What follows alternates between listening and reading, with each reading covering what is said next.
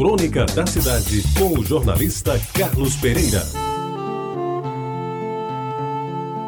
Amigos ouvintes da Tabajara, nos meus tempos de adolescência, namoro era coisa séria, principalmente entre rapazes e moças que, quando moravam no mesmo bairro, se conheciam pelo nome e pelas referências familiares, tais como se os pais eram bem casados.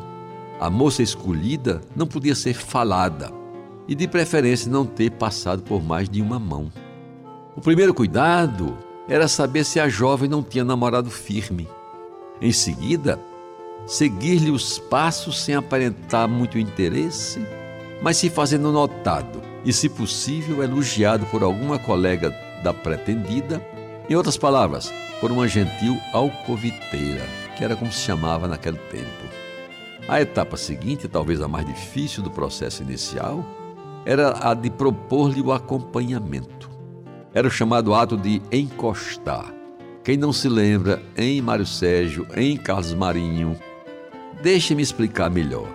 A gente dava em cima da moça, cercava-lhe o caminho para, na ocasião mais propícia, dizer-lhe quase ao ouvido: Posso lhe acompanhar?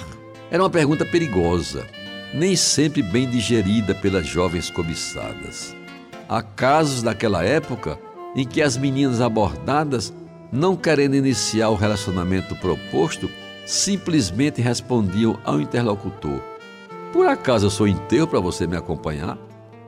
Se a resposta fosse o silêncio ou a mais comum, e você já não está me acompanhando, o mancebo podia ir em frente, porque o negócio proposto começava a tomar forma de namoro. E então os primeiros sustos aconteciam na saída da igreja após a missa.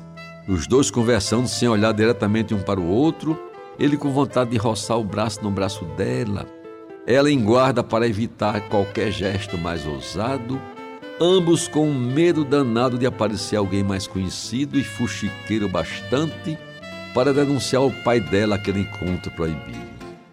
E se o namoro já durava algumas semanas, com a cumplicidade de alguns, o cuidado agora era o lugar de se encontrarem.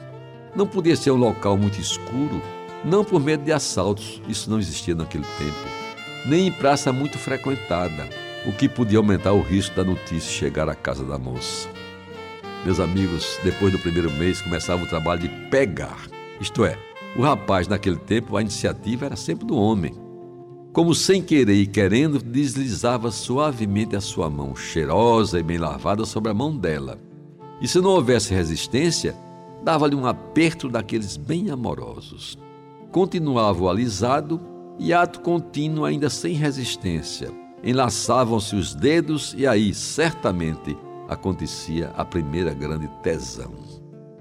As atividades seguintes são de todos conhecidas beijos na face, mão no ombro, mão na cintura e, quando possível, mão resvalando nos seios ainda em formação de uma donzela arfante e sequiosa de carinho. O primeiro beijo na boca, quando o namoro não acabava antes, só acontecia depois do quinto ou sexto mês, após um período de intensa preparação, que incluía cuidado com o local e a hora, e principalmente com a reação da namorada que devia estar pronta para o evento. Meus amigos, outras carícias mais íntimas seguramente se davam, e eu, por experiência própria, sei como elas eram prazerosas, sobretudo quando adornadas por uma saudável cumplicidade que só os namoros de antigamente possuíam. E por falar em possuir, praticar este verbo naquele sentido em que o ouvinte está pensando, a época nem pensar. Os namoros de hoje, ah, amigos, os namoros de hoje, eu não sei bem como são, porque o meu tempo de namorado passou. Mas eu acho que namorado não tem idade e continuo namorando agora com a minha mulher. Você ouviu Crônica da Cidade com o jornalista Carlos Pereira.